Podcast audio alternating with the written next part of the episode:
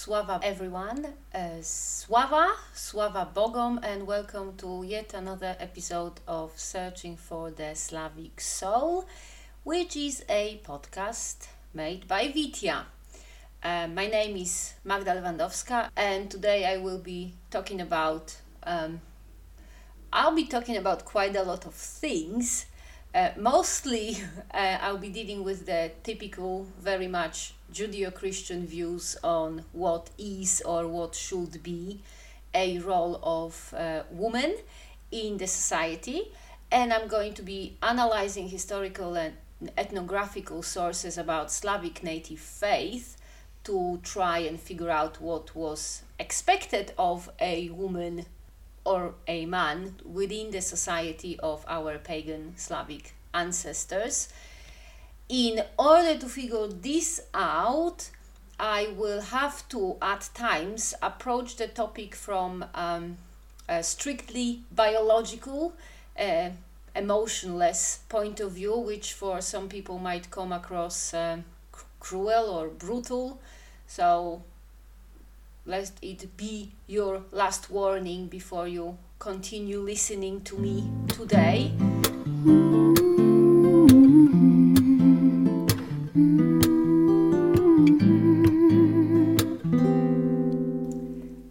To start with a story told by a writer of the Tale of Bygone Years, which is uh, one of the most important primary sources about Slavic paganism.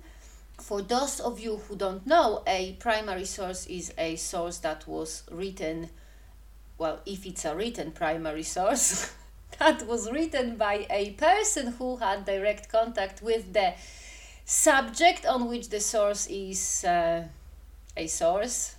I'm not stupid, I promise. I just haven't done podcasting for a while and I just I guess I just need to warm up. Um, let me start again. Uh, a written primary source on Slavic paganism is a source written by a person who had direct contact with the original Slavic pagans uh, the Tale of Bygone Years is one of such sources. Uh, the issue of who wrote the Tale of Bygone Years is a very complicated one, so I won't be going into details here. I'm just going to say that the chronicle was written and edited a few times by Christian monks who lived around the 11th century of the Common Era. So at times when there were there was still plenty of uh, not Christianized Slavic pagans in the world. The tale of bygone years is often called the primary chronicle, and I think this is where I'm going to stop to talk about the tale of bygone years because if I don't, I'll be here for another few hours. And uh, although the primary chronicle is a super important book for any Rodnover, or you know should be a super important book for any Rodnover. Sadly, some or maybe even most people who call themselves Rodnovers haven't read it and hence don't have a clue. But I'm not going to go there. Let's just conclude. The tale of bygone years is super important. Uh, is a super important chronicle, and this is where we are going to start.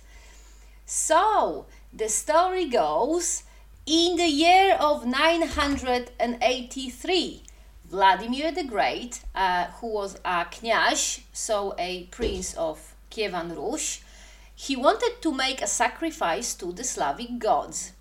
Uh, he, in order to do that, he talked to Żercas, so the pagan priests, and they advised him that he should ask the gods what the gods wanted to be sacrificed to them in order to ask the gods, the Żercas made some divinations, which the Chronicles calls drawing lots, and they came up with the answer, which was uh, that, uh, well, they just said that the, a young Christian man has to be sacrificed to the Slavic gods.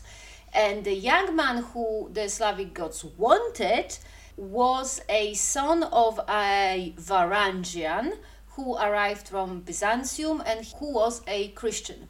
The Varangian in question, unfortunately we don't know his name, uh, lived in an estate in uh, Kiev and by the look of it, he was well known to. Kind of it reads like he was well known to the Żercas and to maybe to Vladimir the Great too. So after the divination, it was decided that the son of the Varangian would be sacrificed to the Slavic gods, and a few boyars, so high ranking members of Kievan aristocracy, uh, they were sent to the Varangian's estate to fetch the son, his son, the young Christian. It shouldn't come as, as a surprise to us that the Varangian wasn't very keen on giving up his son for a sacrifice uh, and after the boyars came over to his estate, after they explained why they came over, the Varangian he not only refused to give his son up, but he outright just renounced the Slavic gods. Uh, he said obviously that there is only one God, the Christian one, and that he is just not going to make any sacrifices, like the Varangian is not going to make any sacrifices to any other gods. Uh, obviously, the boyars were not pleased, and neither were the people of Kiev. Uh, they proceeded to destroy the Varangians' estate, and when there was only a gallery standing, because you know some of you might know uh, the Eastern Slavic houses they they were built in such a way that there was the like ground floor, and the floor above was covered with a gallery that was supported by pillars and some of these galleries they were actually quite big. Obviously they had some defense purposes. I see if i can link up a picture of such a state so you can have better idea of how it looked. Anyway there was a only a gallery standing from the whole estate. And on this gallery there was the varangian and his son and everything else was destroyed. And this is when the boyars asked the varangian one more time to give his son up. And the Varangian refused once more, and the people, not only the boyars, but the you know Kievans, Kievan people, they just went furious. They demolished the gallery from below. The whole construction just collapsed, fell down, and the Varangian and his son they both died. So that's the whole story we are starting with, you must probably wonder where am I going with it and what the whole thing has to do with women. Uh, but just stay with me, it will all make sense eventually, and I will connect it all to women because woman is what we are talking about today. Actually, actually, it's not woman, it's the woman's place in the society. Because you know how they say we have to put women in their place Otherwise, you know, she doesn't know what to do. uh, yeah, well, Rodnovers do it too. Uh, many Rodnovers, uh, modern Rodnovers, um, claim to know the quote unquote woman's place and they claim that it's uh, you know the place is very like again quote unquote additional and very rodnoi everyone knows it and it doesn't need to be explained because it's so obvious, you know, that every woman, as they say, uh, wants to be a wife and a mother, and we, like, you know, the women and girls too, are told that all we want and all we really need is a good husband and some kids, and voila, we're happy, and, you know, we'll be, we could even be more happier if we obedient and faithful and we should just you know support our husband and our children and be womanly like ladies pretty nice delicate meek and humble and humbly we are supposed to stay in the shadow of our husband and support him. Now i have mentioned the being supportive already. Anyway no point in explaining it, everyone knows the woman's place and how a woman should be because it's, quote, tradition, unquote. And uh, because it is tradition, Rodnovers, well, some Rodnovers, they really go for it. You know, if you like read up about some of the sect like Rodnovers movements, especially in Russia or in Ukraine, you you'll find some flowers like you wouldn't believe. The, there is, for example, this Rodnovery branch called Ynglist. and they claim that a woman is inherently by nature just materialistic creature and in order to achieve any sort of spiritual aspect to herself she just needs a man like you know she needs a man to be spiritual because according to Ynglism only men have the ability to connect with the spiritual aspect of the reality and their role uh, the, the man's role is to lead and the woman's role is to follow. There's actually there's also actually i don't remember if it was in the Ynglism movement or in some other sect uh, and to be honest i don't really feel like checking because i've already wasted enough time on, of my life on this guy who claims that a woman has to have like 16 or 13 or something like that children. And that's the only reason she can achieve some sort of spiritual purposes. And uh, or it was maybe it was supposed to rejuvenate her. Like for every child you get younger or something or maybe it was like if a woman has a child the fact of having yeah if a woman had a child the had the fact of having a child like turns back the clock for her so she gains some years in her life and she lives longer. And you know it's obviously it's all bs uh, thought out actually made up. Yeah i'm not going because there isn't really much thinking going on in here so it couldn't possibly been thought out it's made up by some guys who really don't have better things to do in their lives.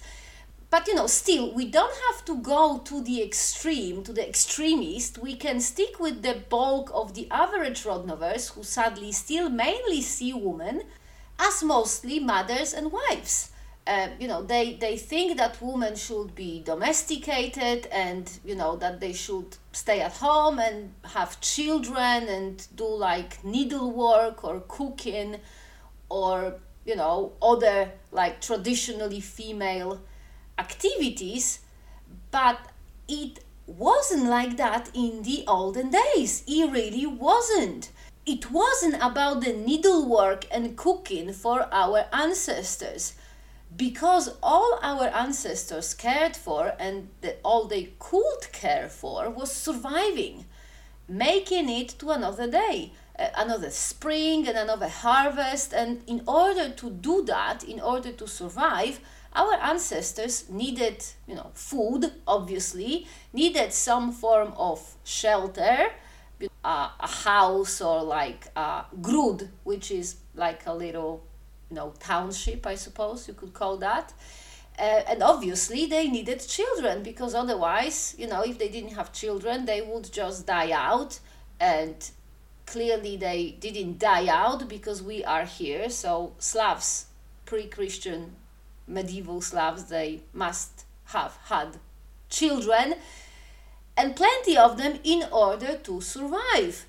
Because back then it was all about surviving, and you know, the first two elements of surviving, so the food and the shelter, it could be provided or found or gathered or you know, built by pretty much anyone in order to provide food or shelter, one just had to be like, you know, had to have hands. Actually, not really hands, just had to have one hand to be able to, to do something and some mode of transportation. So either legs or, I don't know, a cart pulled by a donkey or something. But you know, in order to get children is not actually such an easy thing to do. Not everyone can make children because to bear children, to give birth to children, one has to have a healthy uterus and at least one functioning ovary. And obviously, a birth canal through which the baby comes out. So, is not that straightforward thing. Babies is not such a straightforward thing to get as food or shelter making babies is not easy at all uh, i'm not talking here obviously about the you know the sexual act the like act of fertilization which you know for some might seem easy but if you look into the papers on human sexuality and sex education, you'll be really surprised how little people know about this topic. but, you know, I'm not talking about the sexual intercourse part of getting pregnant. What I'm talking about is that you know, it wasn't easy to get pregnant and to be pregnant and to give birth in the medieval ages. I've talked about it a few times in few previous episodes of Searching for the Slavic Soul, but for those who only now started to listen to us, to me, um, I'm going to repeat a bit because it's really, really important. I think that modern Rodnovers realize how hard the life of our ancestor was, especially the life of our female ancestors. Because the mortality related to childbearing was huge in the medieval ages. 5% of women died while giving birth and you know further 15% died shortly after from infections or bleeding some i guess could die from broken heart because in the pre-industrial times one third of newborn babies did not make it to their fifth birthday. And i don't even want to talk about it think about it how horrendous it must have been or is it is to have to organize funeral rituals for a child under five and at this rate you know one third of them. I mean it's just terrible to think about it. But that was the day-to-day life of our ancestors and uh, those horrible things only happen if the woman managed to get pregnant because actually getting pregnant wasn't such a straightforward thing either.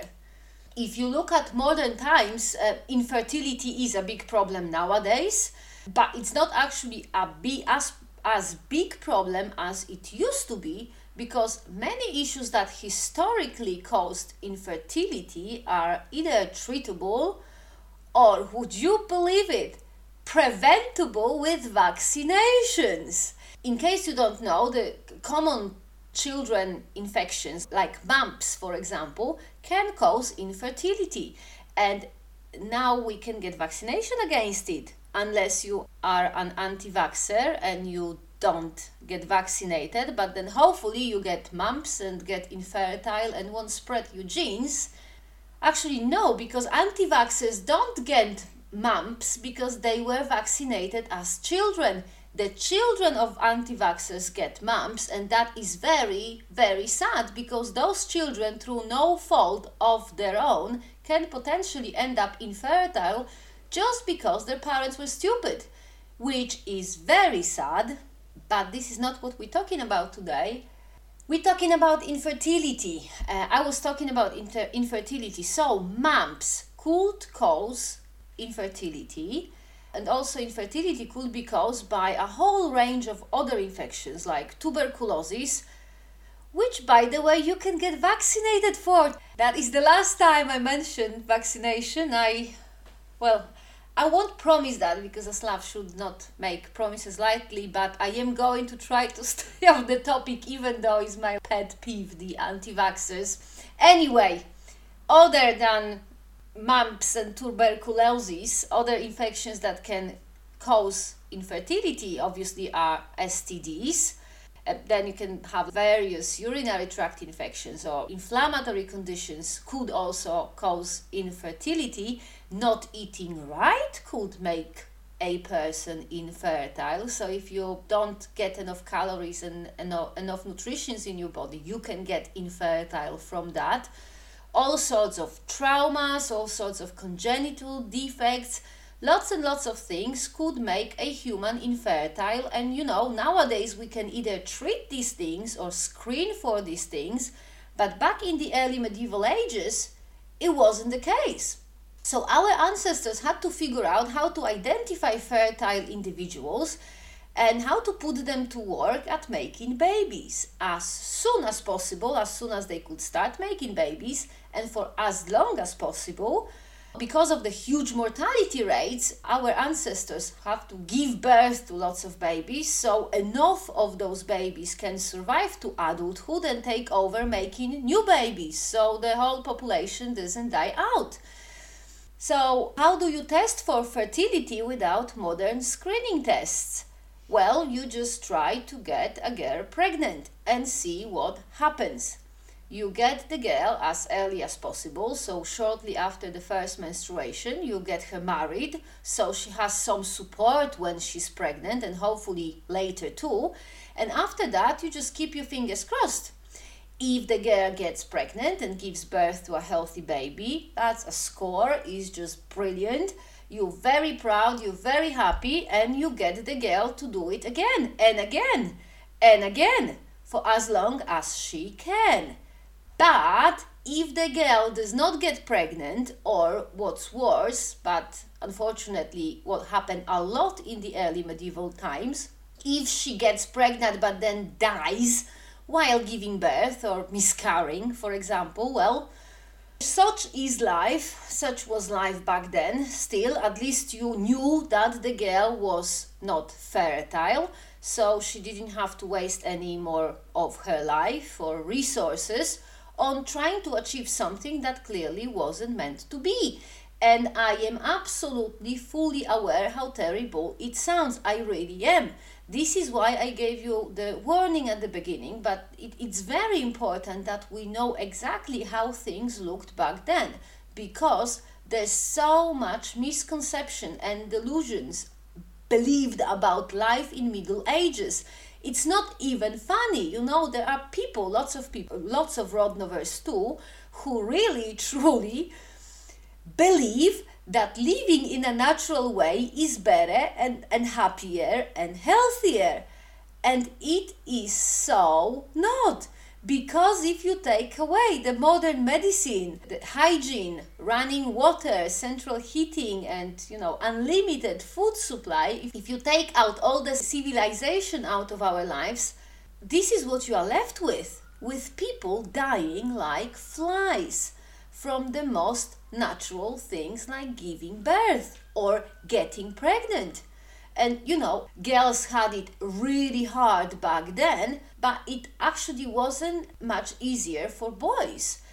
Because when the girls were being screened for fertility, boys had to prove that they were worth to spread their genes. Because, in case you did not know, among our pre Christian Slavic ancestors, marriages were not arranged among peers the wife, the girl, was young and the husband wasn't a boy at all. He was a grown up, accomplished man who had to pay dearly for the privilege of having a fertile wife. Because fertile wives were in a short supply. So, just any boy off the street couldn't have a wife. He had to pay for it. And to pay for it, he had to work his ass off for years or even decades to gather enough wealth so he can afford a wedding gift, so he can get a wife. And let me remind you the whole system of getting married, you know, girl early, boy late, was set up so lots of children can be born so the population does not die out. But we, people in the 21st century, we are doing a lot of things, but dying out ain't one of them.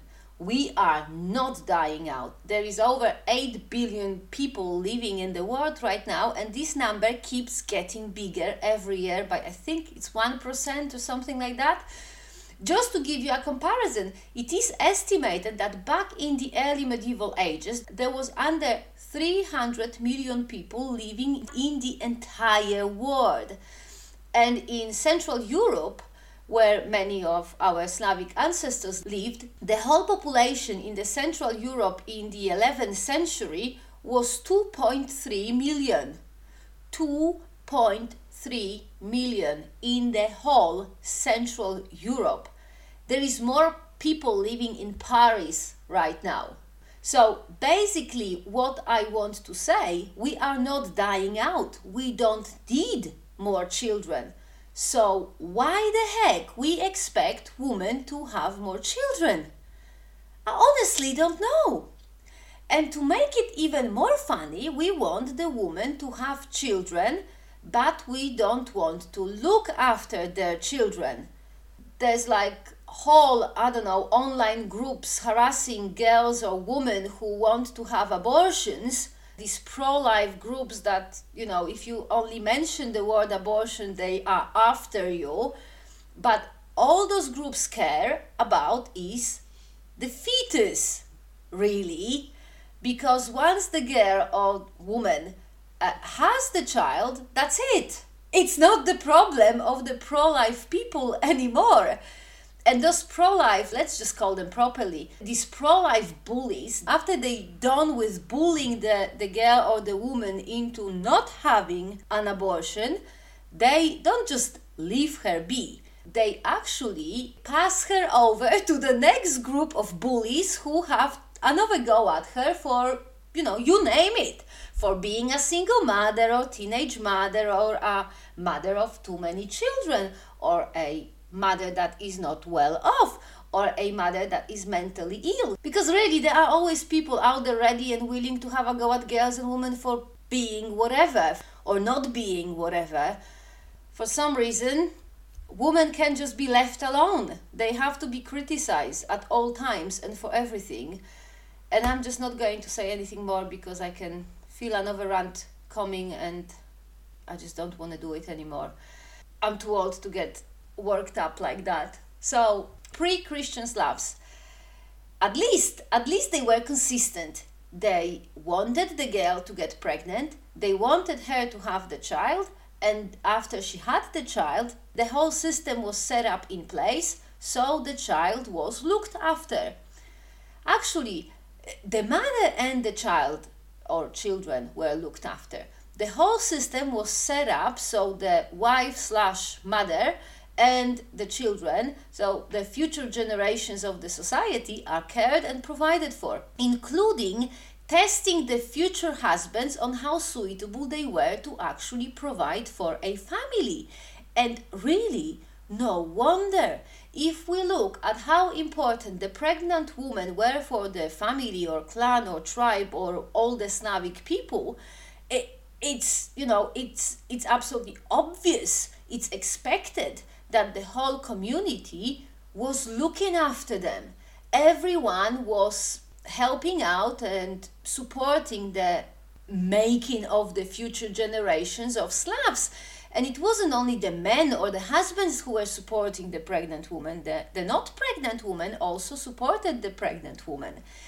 Because, regardless of what traditional Rodnovery preachers want you to believe, there are and there have always been women that are not pregnant don't want to be pregnant and are not interested in getting even married. Really, that's the God's honest truth. Not every single woman wants to have a husband and children. Obviously, you know, there were there also are the, the women who, you know, maybe want to have children but cannot have children and the, the, this woman they always have been around, they're not an abomination or a rarity. They just people whose ovaries or uteruses don't function that well. And that's it. And by the way, I want to say out there loud to every single person affected by infertility and every single person who just doesn't want to have children. There is nothing wrong with you. You are perfect as you are. It's not a curse, it's not your fault, you're not wrong, you're not selfish. It is what it is. It's a part of who you are and I I'm just going to say it. Personally, I kind of sometimes envy you. Sometimes because I, I you know i don't want to have any more children. I have one child to whom i barely managed to give birth to.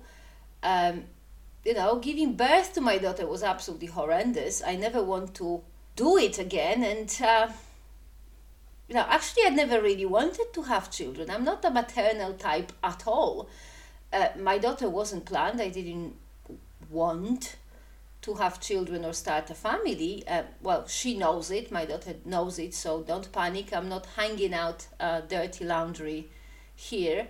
Um, but what I want to say is that having brought up one child, I really cannot comprehend how people can want to have children because it's hard. It's hard, hard work. It's so hard. Bringing up children is so hard that most of the time you're just too tired to enjoy the enjoyable bits. Uh, you know, having children is definitely over advertised. It does not look like what you see on the telly. It's not fluffy, it's not pink, it's not warm, it's not soft. It stings of poo. It's full of vomits and snot and it's loud and it's plenty of insomnia involved. And I honestly believe that bringing up my daughter gave me some sort of trauma because my daughter's nearly 16 years now, and I still kind of subliminally worry when it's quiet at home. I find it hard to relax because subconsciously I still think that when it's quiet, she's up to something no good.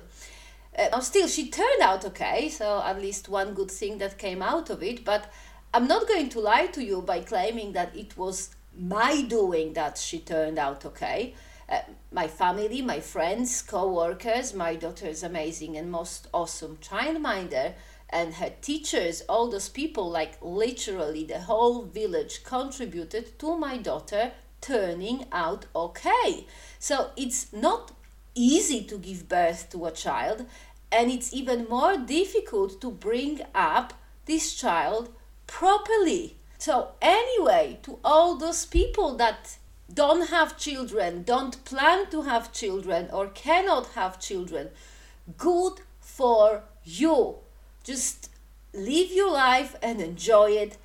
There is too many people on the planet Earth. Anyway, you don't have to suffer. It's it's not what they tell you it is. It's hard.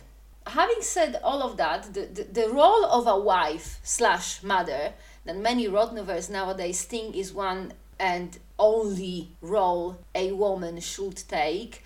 In the society of our ancestors, this role was reserved for women who were fertile and wanted to get married and have children. But a part of the fertile women who wanted children, they were also other women. They were, they must have been, women who were infertile and could not have children as well as women who did not want to be wives and mothers. And herbal remedies were very well known to pre Christian Slavs. There is absolutely no reason to think that Slavic women did not use herbs as birth control. Actually, there is many reason to think that they did if you look at Slavic folk songs, many of them tell stories of premarital romantic heterosexual relationships, and would you believe there is always rue mentioned?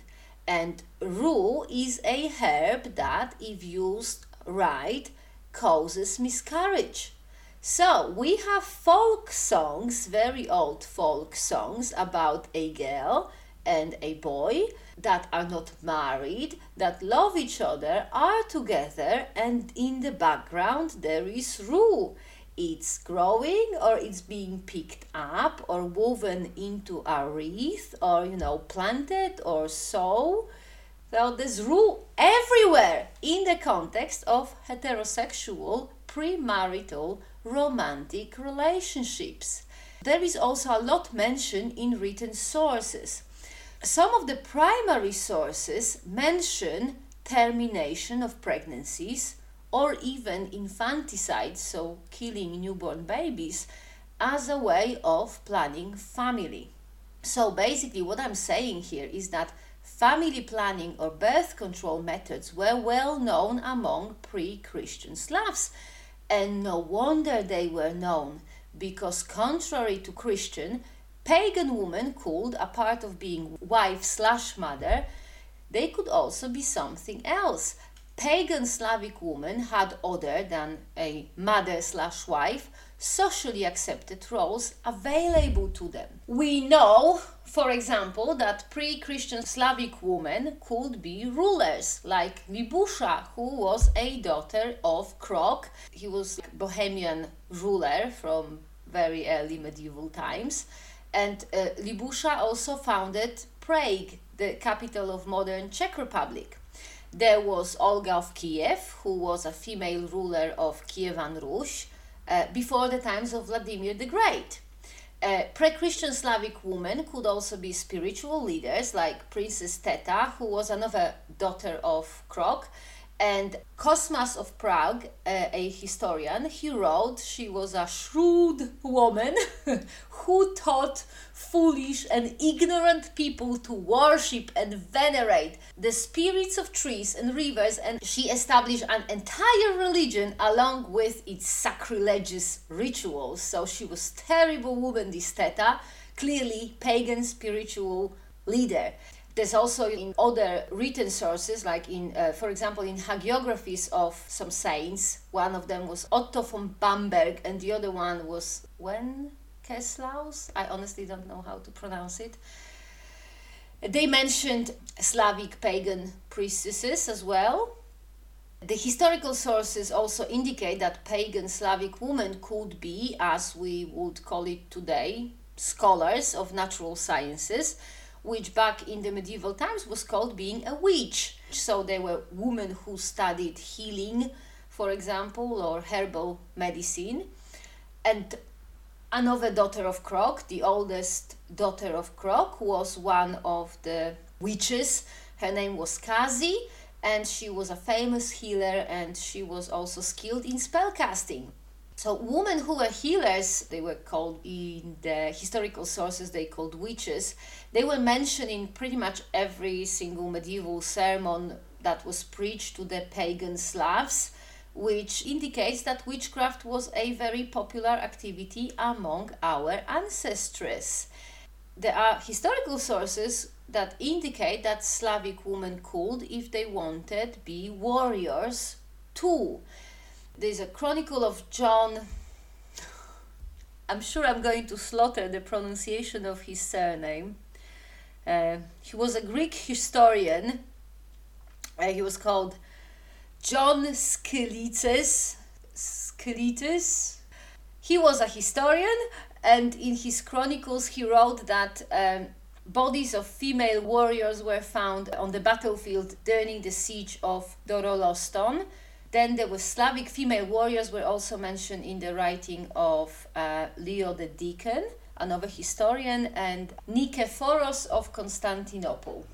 Cosmas of Prague, the one that wrote so lovely about the shrewd Princess Teta, he also wrote about the Maidens' War, which was an, was an uprising of women against men and the leader in this Maiden's War was a kick ass female warrior called Sharka.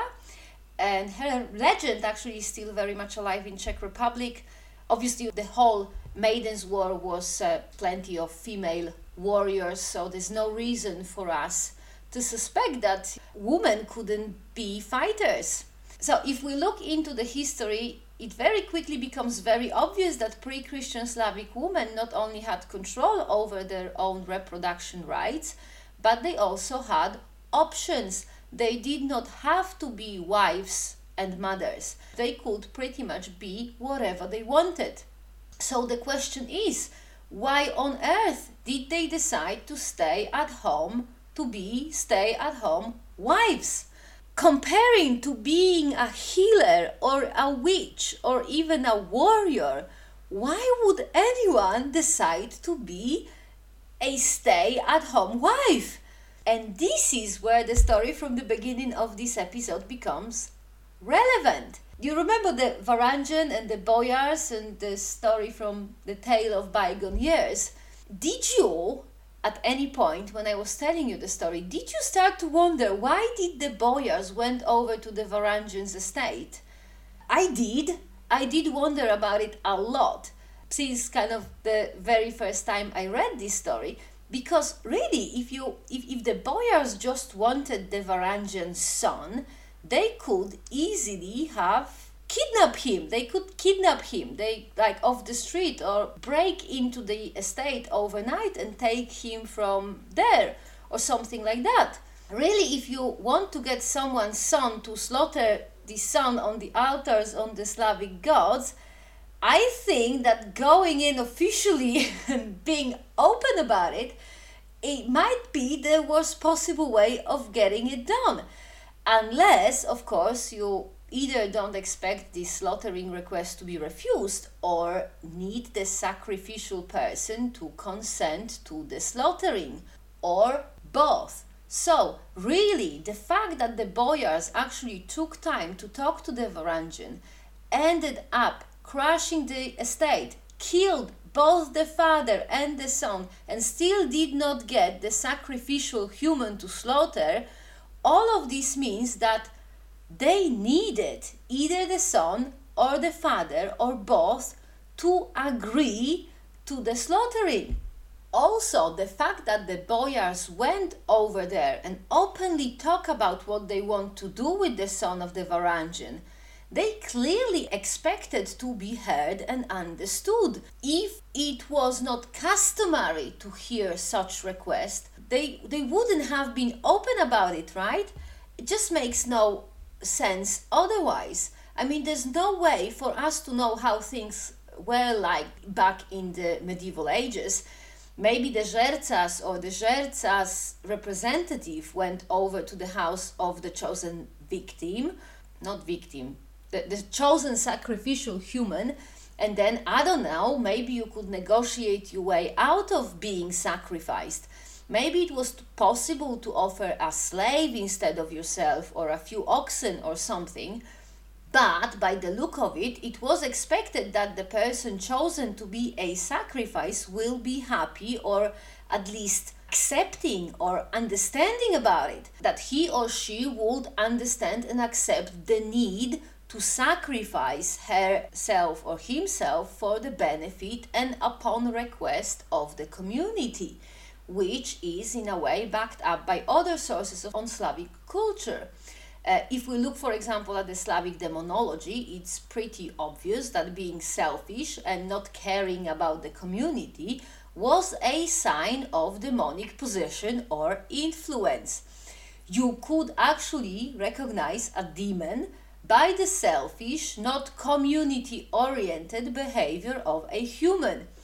So, there was lots of demons that made a human behave selfishly uh, but i'm just going to focus on on one because i'm talking too much today anyway so i'm just going to speed things up so there was this demon called mamuna it was a female demon who lived in the forest and who liked to steal human babies or children when Mamuna stole a child, she left her own child behind, I guess, hoping that the humans won't realize. But apparently, it was really easy to recognize uh, this Mamuna's child, so the changeling left by mm, Mamuna, because the changeling, the demonic child, was ugly, skinny, uh, very fussy. It was a crybaby, and also the changeling was always hungry and was very lazy too.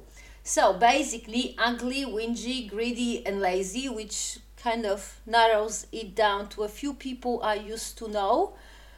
But never mind, it was a demon, demonic change, demonic changeling, and uh, you could cure this demonic disease. I suppose I can call it a disease, and a way of kind of curing a changeling from being a demon was to put the changeling on a heap of manure and then hit it with sticks and that made the Mamuna, so the mother of this changeling, to be worried about her baby and she would come back, take her changeling home, and bring the original child back. You could recognize that the swap happened because the lazy and whingy creature suddenly, after being hit with sticks on a heap of a manure, suddenly ch- turned like changed back into a hard-working and helpful young Slav So here you go. if you know a lazy, whingy, ugly person, you know what to do to help them out. Well, anyway, again, it seems that pre Christian Slavs actually thought that the needs of the family or the community the needs of others they are more important than the needs or even the life of an individual which is kind of scary if you think about it. Like why would you want to live with people who think that they are more important than you? It's like living in communistic china in the times of mao.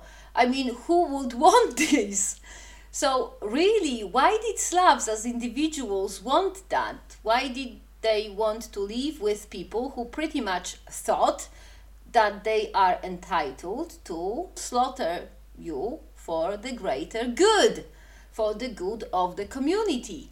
And for us, I'm sure is a valid question, but if you look at the standards of living and the reality of early medieval ages, it actually makes perfect sense because you know nowadays we all have the protection of the universal human rights which are the law we i hope all live in democratic countries that are ruled by law that have police and plenty of responsible citizens and some sort of social care and stuff but so was not the case in the medieval ages back then, if you were a loner, if you did not have family and some friends, you lived a very short life indeed.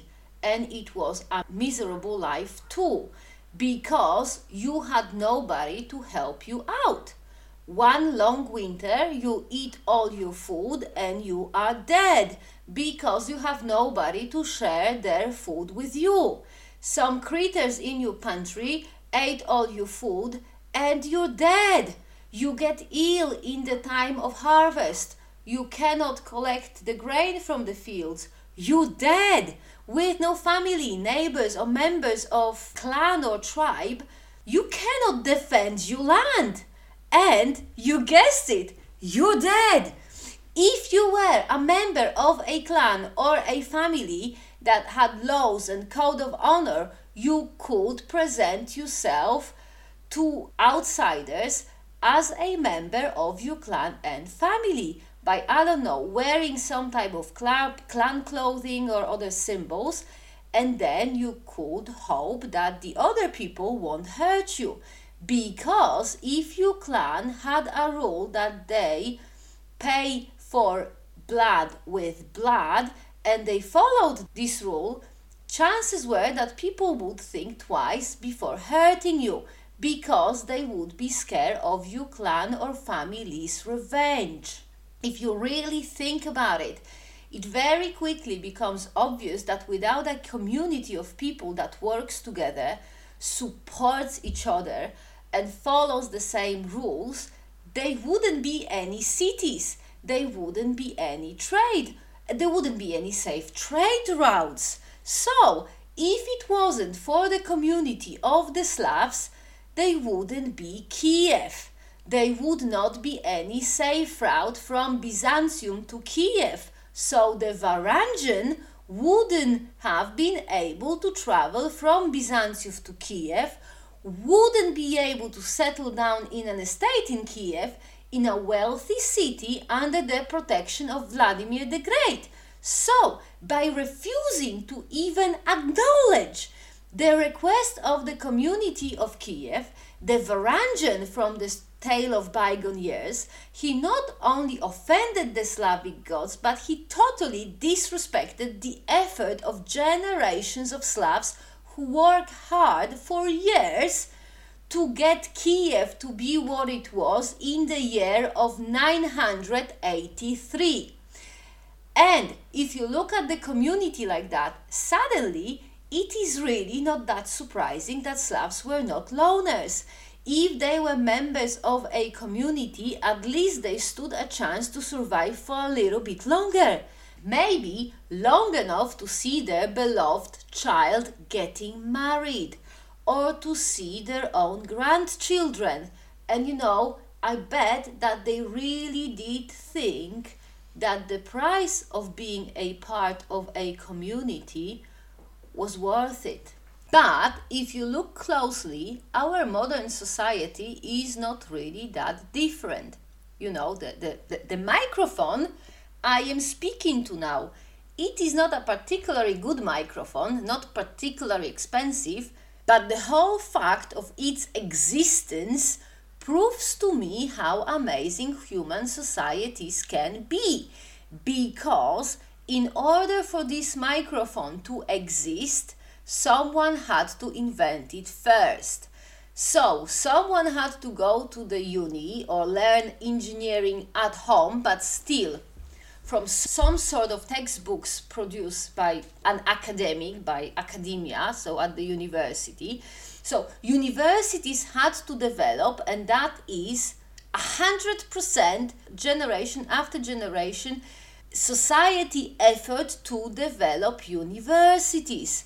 You know how much stability and wealth a society has to produce and maintain in order to get an idea and resources and you know time to develop a university. And it's not only the uni- university in a microphone. It's all the little parts and cables that had to be made somehow uh, transported from one place to another and, and put together by somebody and and the fact that it has an USB connection, a standardized one, so I can plug the microphone in my computer and it works. Like my computer was was made by a different manufacturer basing on a different design. It was made by different people, but still my computer and my microphone can work together.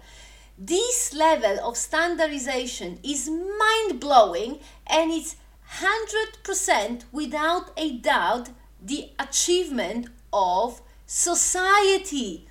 And you know, I bet that the Rodnovery preachers that preach on how toxic the modern society is to Slavic women or, you know, Slavic soul in general, I bet they also use computers and electricity and internet and they enjoy all the perks of the modern society. They have running water in their houses, and they have toilets, and they have roofs over their heads, and they can leave their houses and go to a shop or, I don't know, take a day trip to the seaside using a train or driving a car down the motorway.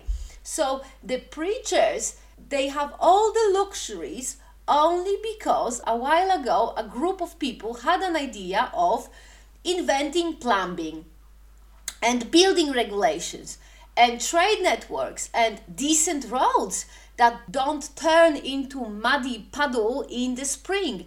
And those people who had all these ideas they talked to other people and convinced them that we should make it or build it or invent it and guess what? They did. And every single one of us is benefiting from it.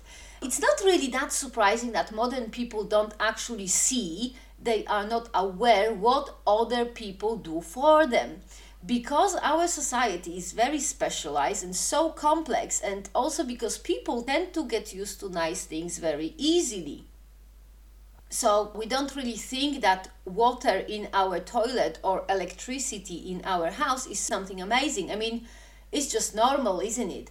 But if you look at it from the perspective of history, or even from the perspective of the whole planet, plumbing and electricity are absolutely unique luxuries that even nowadays many people don't have. Those who do have it, for these people, it's normal. And we only notice it when it's not there. Because it's not only Karens who complain when there is a problem with power of water supply. I mean, really, if a blackout is happening or the water is cut off, what is your first thought? Is it, oh, I hope that the people who supply my water and electricity, I hope they are okay. They've been doing such a good job. They deserve a bit of a rest. uh, you know, somehow I doubt it. Somehow I suspect that most of us go like, what the fuck it is? It's 21st century and I'm sitting here like in medieval ages or you know something along the lines like what do they think the electricity or water company I pay them and they cannot even provide a decent service or something like that. But if you think about it, these people up in the electricity company, they don't actually have to provide their service to you. They could just the system pack up their things and go traveling or I don't know, start a farm, feed themselves and their family from the land they don't actually have to study to get all these electrical qualifications. They don't have to go out in the middle of the night to fix the cause of the blackout. They never had to. They, as every single of our ancestors, every single member of every single human society that ever existed, they made a choice to do more than just look after themselves they made a choice to help each other, to cooperate, and to build something that protects and provides for all of us. But when you, like most of the listeners of this podcast, live in a Western world within a society as specialized and as complex as ours, you tend to think that what you have, you've earned yourself all the luxuries, not even plumbing or internet, but human rights, your freedom, 76 years without a war. We tend to take it all for granted. So it's no wonder really that the quote unquote traditional Rodnovers see the modern world as toxic. Because if you start from an entitled place where you are blind to the level of the privileges you inherited as a member of the Western society, it's so much easier to reject and renounce everything that requires you to make some effort, like thinking, seeing things for what they are, or realizing that what women do with their lives is really, truly not your damn problem. What I think is the problem of those traditional Rodnovers is the same thing all over again. They cannot tell apart an idea from a form that is used to express this idea. It is the same story like with sacrifices or prayers or rituals I've talked about in the first three episodes of Searching for the Slavic Soul. Those traditional Rodnovers don't see, they refuse to understand why the original Slavic pagans made the sacrifices they made, performed the rituals they performed, and prayed for the things they did. They don't see, for example, that praying for fertility of the land was absolutely bloody essential in the early medieval ages when from one seed put in the ground a farmer at the time of harvest could gather two or three seeds. While to give you an idea of how the farming productivity increased, nowadays one seed produces, I think, 40 to 50 seeds, like so much more. So back then, in the medieval ages, it was absolutely essential to pray for fertility of the land. But nowadays, when we waste significant amount of food we produce anyway, praying for even more food is, dare I say, using Judeo-Christian terms, a blasphemy. It's offending the gods. Similarly, among the pre Christian pagan Slavs, a fertile woman who was willing to get married and risk her life to give birth to children, she could absolutely do that.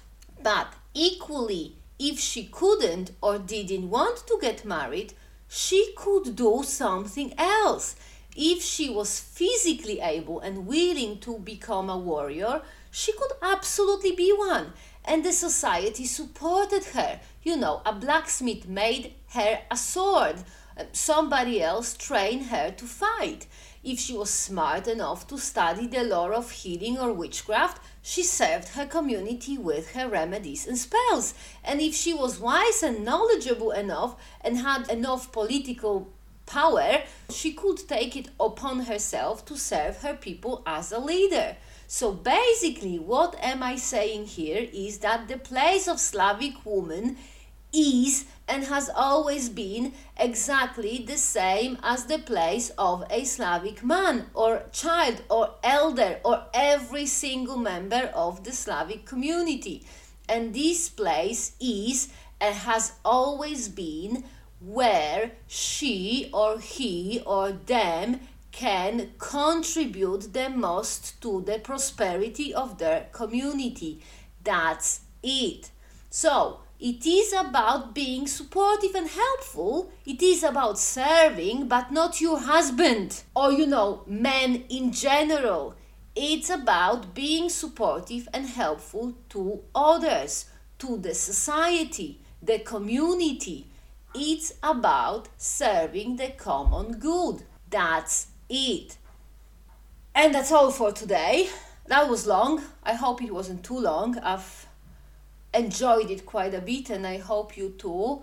Um, if you but if you didn't, if there is something that you didn't like or you don't agree with, do let us know. Uh, you can contact us through VTS website, Facebook, Instagram, YouTube channel, or even via email. Uh, instead of boring you with spelling out the email address, I'm just going to link it all up uh, in the notes for this podcast so you can find it there. And uh, for now, um, thank you so much for listening. Do take care of yourself and others as much as you can. Uh, stay safe and sława.